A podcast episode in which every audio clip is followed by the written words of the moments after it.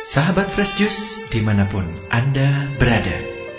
Kita berjumpa kembali dalam Fresh Juice hari ini Edisi Rabu 8 April 2020 Bacaan dan renungan akan dibawakan oleh Romo Yohanes Kukuh Cahyo Wicaksono CM Langsung dari Roma, Italia. Selamat mendengarkan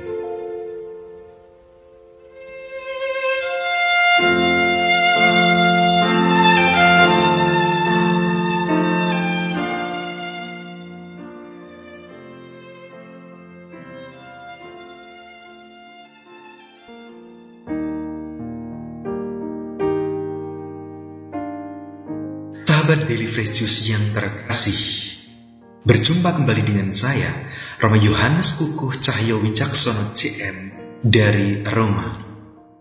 Tak terasa kita sudah sampai pada hari Rabu Pekan Suci. Hari ini kita akan meneguk jus segar kita yang diinspirasi dari Injil Matius bab 26 ayat 14 sampai dengan ayat 25.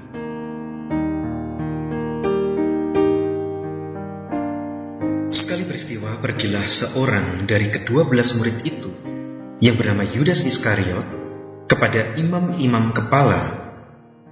Ia berkata, Apa yang hendak kamu berikan kepadaku supaya aku menyerahkan dia kepadamu? Mereka membayar 30 uang perak kepadanya.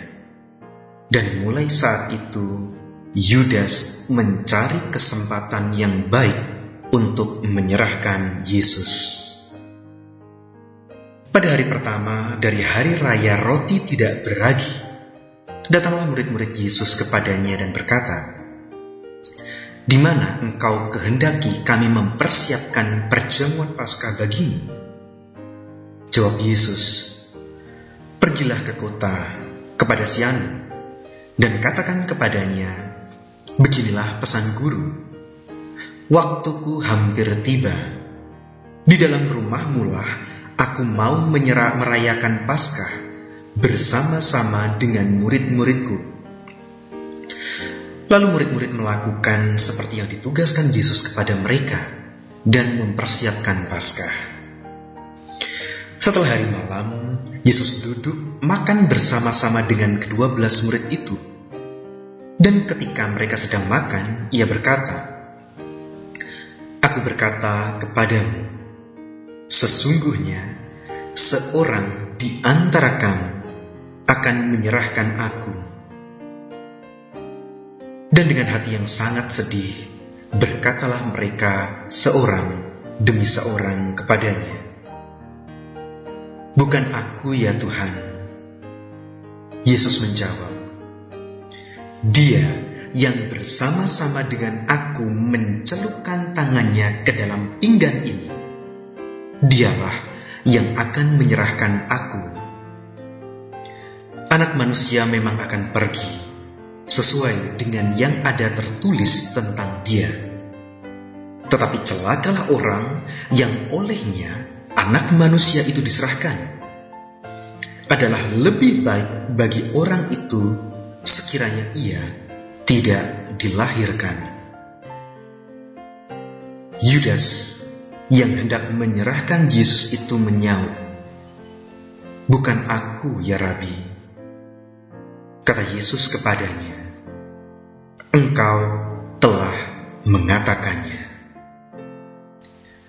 Demikianlah Injil Tuhan. Terpujilah Kristus.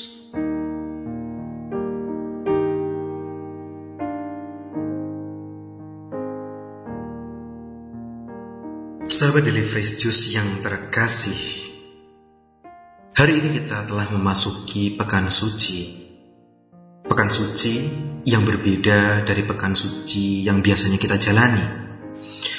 Pekan Suci yang tanpa misa bersama umat di gereja, yang tanpa mencium kaki salib Tuhan. Pekan Suci yang dikepung dengan berita yang tak mengenakkan seputar corona ada yang bilang, Pekan suci kali ini adalah pekan suci kelabu. Semakin kelabu, saudara-saudara yang terkasih ketika mendengarkan bacaan Injil kali ini. Kelabu karena kita diingatkan kembali akan kisah Yudas yang mengkhianati Tuhan Yesus.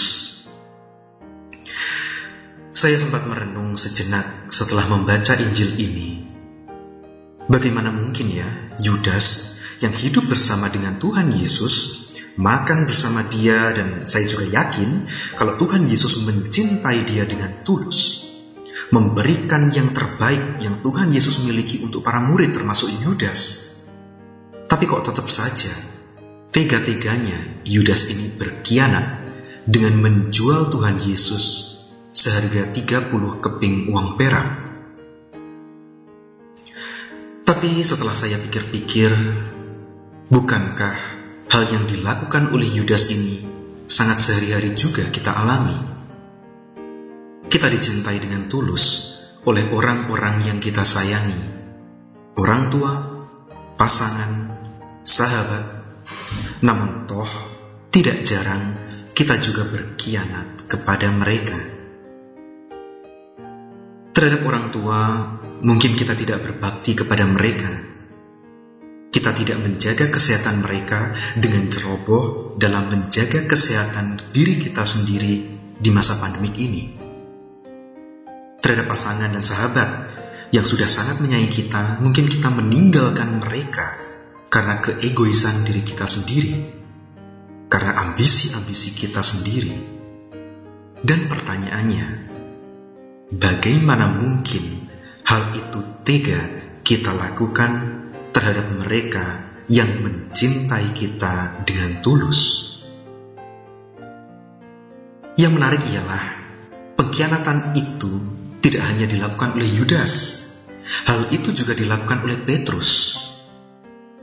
Berbeda dengan Yudas yang berkhianat karena ambisi dan cinta berlebih akan uang, Petrus berkhianat lantaran takut dihakimi masa jika ia mengaku murid Tuhan. Dua orang yang dicintai oleh Tuhan Yesus, yang makan satu meja, yang sehari-hari berjalan bersama, bercerita bersama, tapi toh pada akhirnya berkhianat juga karena ambisi dan ketakutan.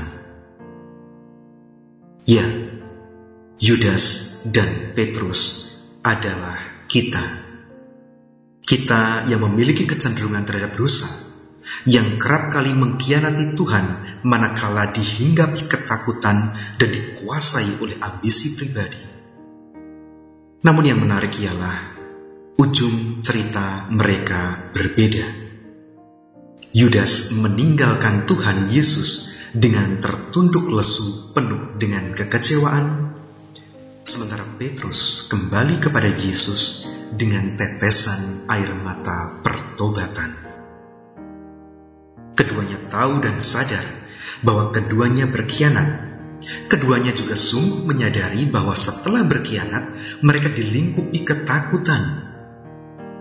Namun, Yudas memilih untuk tetap tinggal dalam ketakutannya dan dilumpuhkan olehnya Sementara Petrus, ia berani untuk keluar dari ketakutannya dan bertobat. Keputusan di saat akhir menentukan siapa dan akan jadi apa orang tersebut.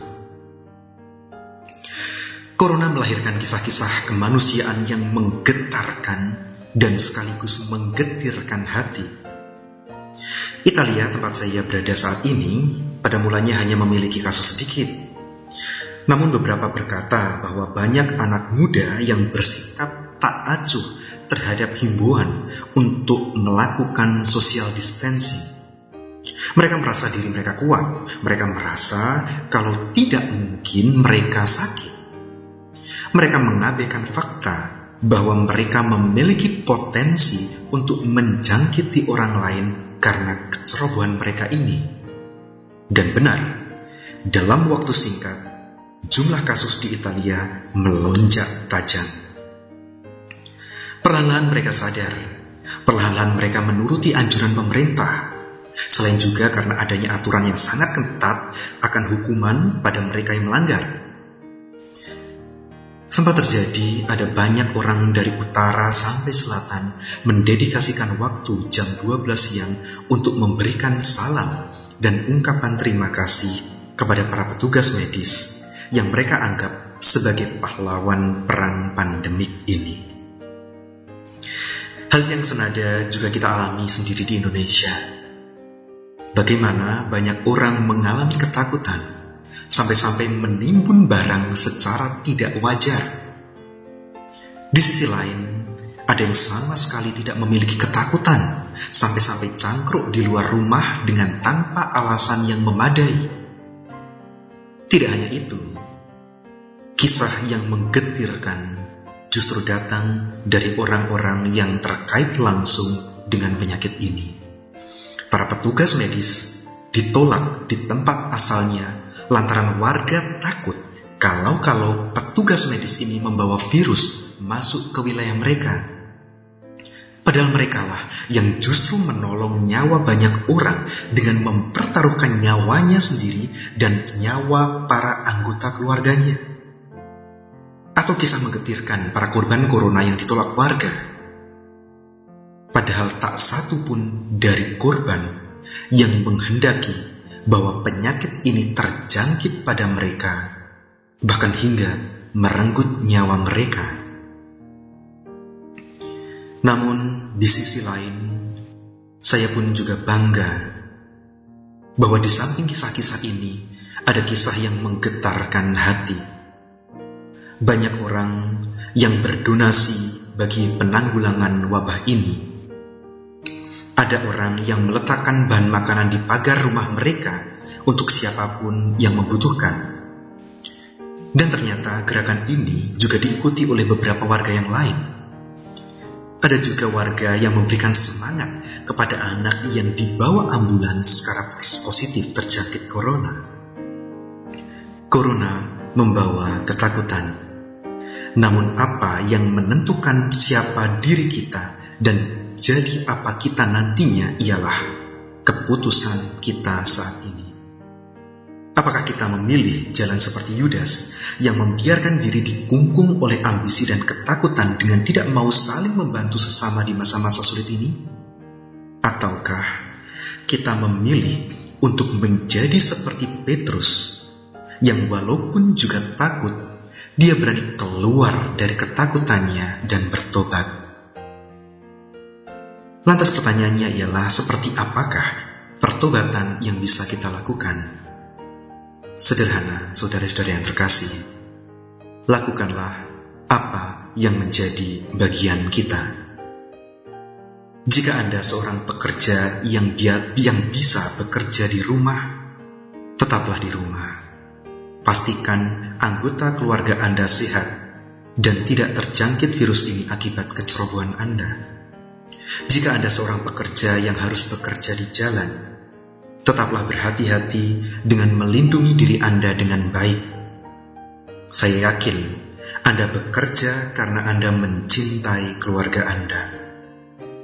Namun, cinta Anda kepada mereka perlu Anda wujudkan dengan memastikan bahwa diri Anda bersih sebelum berjumpa dengan mereka.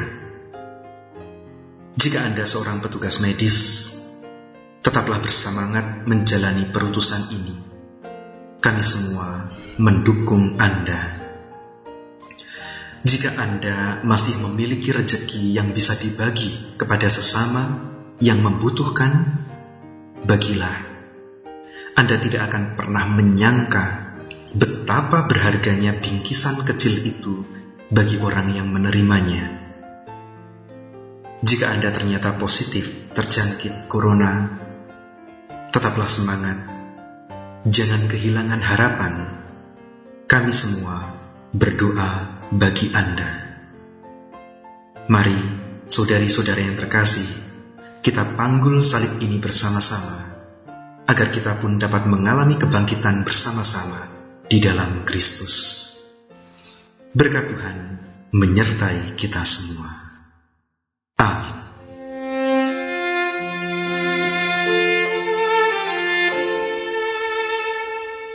Fresh Juice, kita baru saja mendengarkan Fresh Juice Rabu 8 April 2020. Segenap tim Fresh Juice mengucapkan terima kasih kepada Romo Yohanes Kukuh Cahyo Wicaksono untuk renungannya pada hari ini. Sampai berjumpa kembali dalam Fresh Juice edisi selanjutnya. Salam Fresh Juice.